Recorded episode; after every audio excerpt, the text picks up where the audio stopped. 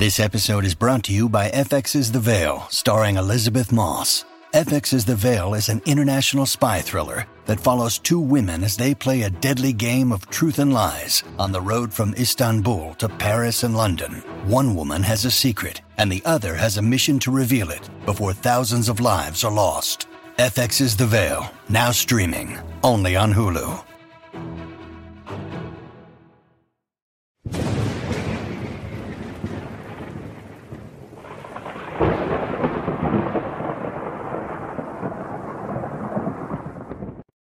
St. John the Baptist by Father John A. Hardon. The one person whom the liturgy most features during the season of Advent is John the Baptist. He was described by the Savior as the greatest person ever born of woman. We may be sure the Savior excluded himself, who is a divine person, and his mother Mary, but John the Baptist was by all accounts the principal figure after Christ himself in the Gospels until the Church was founded. He is the last of the prophets of the Old Testament and the first of the prophets of the New. There are three features about John the Baptist that I believe the Church especially wants us to recognize and, as far as we can, imitate John's faith, humility, and fearless courage. John was a man of deep faith. We know, of course, we don't begin to exercise our faith, make acts of faith, until we've reached the age of reason. But we have the faith. We are Christians from the moment we are baptized. John was not baptized with the sacrament of baptism, but John did receive sanctifying grace even before he was born. The moment Mary came close to John's mother, John, not yet born, recognized the Messiah and leaped for joy. The joy of the faith that he recognized that Jesus, whom Elizabeth correctly identified as her Lord. John's faith all through life was the first virtue that we are to both admire and imitate. But let's be clear about how much of John's faith is imitable. It is mainly, but not only, that John recognized who Christ was. John also recognized who man is. John recognized man as a sinner who needs a redeemer. That's why, when he identified the Savior and pointed him out as the Lamb of God who takes away the sins of the world, there are really two articles of faith combined in that title. They are faith in Christ as the incarnate Son of God who redeems, and faith in man's being a sinner who needs redemption. I dare say in imitating John we need to learn both, both who Christ is, the Son of God in human form, and who we are, sinners, desperately in need of redemption. Secondly, John the Baptist was not only a man of deep faith, he was a man of profound humility. Everything about him reflects this.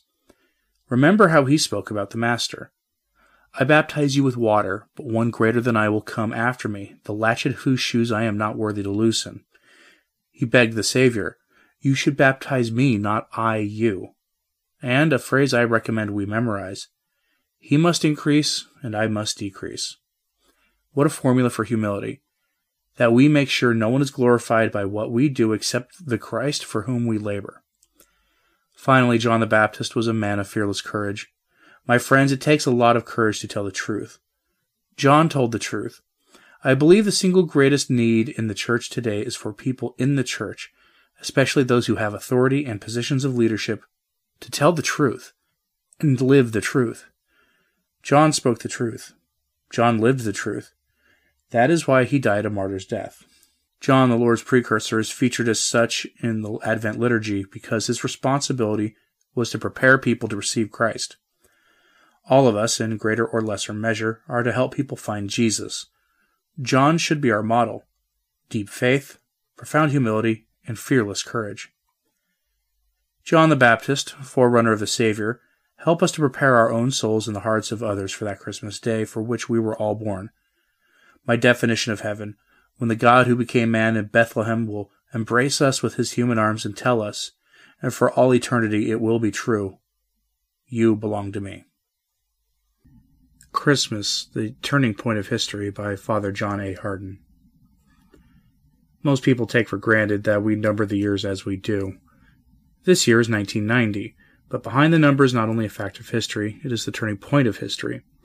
It separates two ages in the annals of the human race before Christ, BC, and in the year of the Lord, AD, since the birth of Jesus Christ. There is more than passing value in asking ourselves what do we mean when we say that Christmas Day literally divides two eras of mankind The centuries before Bethlehem, and now almost two millennia since Mary gave birth to her son, wrapped him in swaddling clothes and laid him in a manger. No one has written more eloquently than St. Paul about the condition of the human race before the coming of Christ. Both Jews and Greeks were all under sin. There is not just one man, there is none who understands, there is none who seeks after God. All we have gone astray together, they have become worthless. There is none who does good, no, not even one. Their throat is an open sepulchre. With their tongues they have dealt deceitfully. The venom of asps is beneath their lips. Their mouth is full of cursing and bitterness. Their feet are sworn to shed blood. Destruction and misery are in their ways. And the path of peace they have not known. There is no fear of God before their eyes. See Romans chapter 3 verses 10 to 18.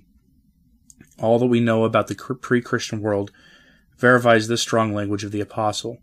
Abortion and infanticide were legalized. Ambition, greed, and lust were glorified. The world before Christ was a world steeped in sin. God became man and came into the world to redeem the world from sin. Any other estimate of Christmas Day is not Christian.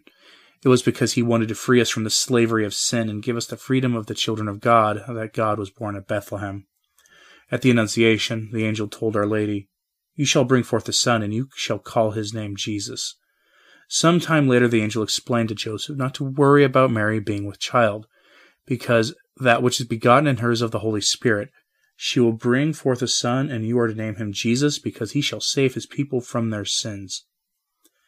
The very name Jesus means Savior, which for the believing Jews before Christ meant that the Messiah would deliver a fallen human race from slavery to sin.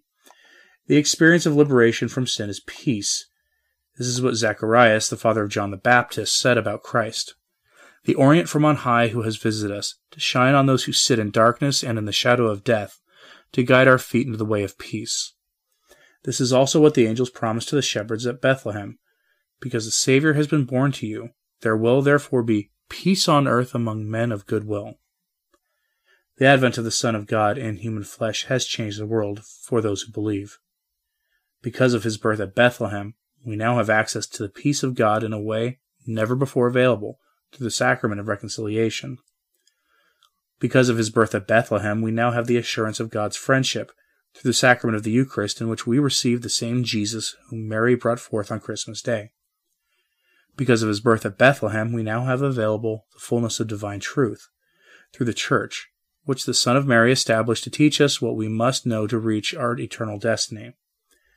Because of his birth at Bethlehem, we can now tap the resources of divine power which comes from Christ to enable us to live up to the, the humanly impossible demands he places on those he, who are called by his name. All of this and more has come into the world through the coming of Christ. But sadly, not everyone has this peace of divine forgiveness, or joy of Christ's friendship, or conviction of possessing the truth, or the strength of coping with the trials of life. As we approach the end of the second millennium of Christian history, we see widespread conflict between people, which is the result of disturbance within people. We see broken treaties, broken marriages, broken families, and broken vows, which are the result of broken friendship with God. So we ask, where is this peace that was promised at Bethlehem? Where? In the hearts of those who believe. After the shepherds heard the angel's directive, they went with haste, as they were told.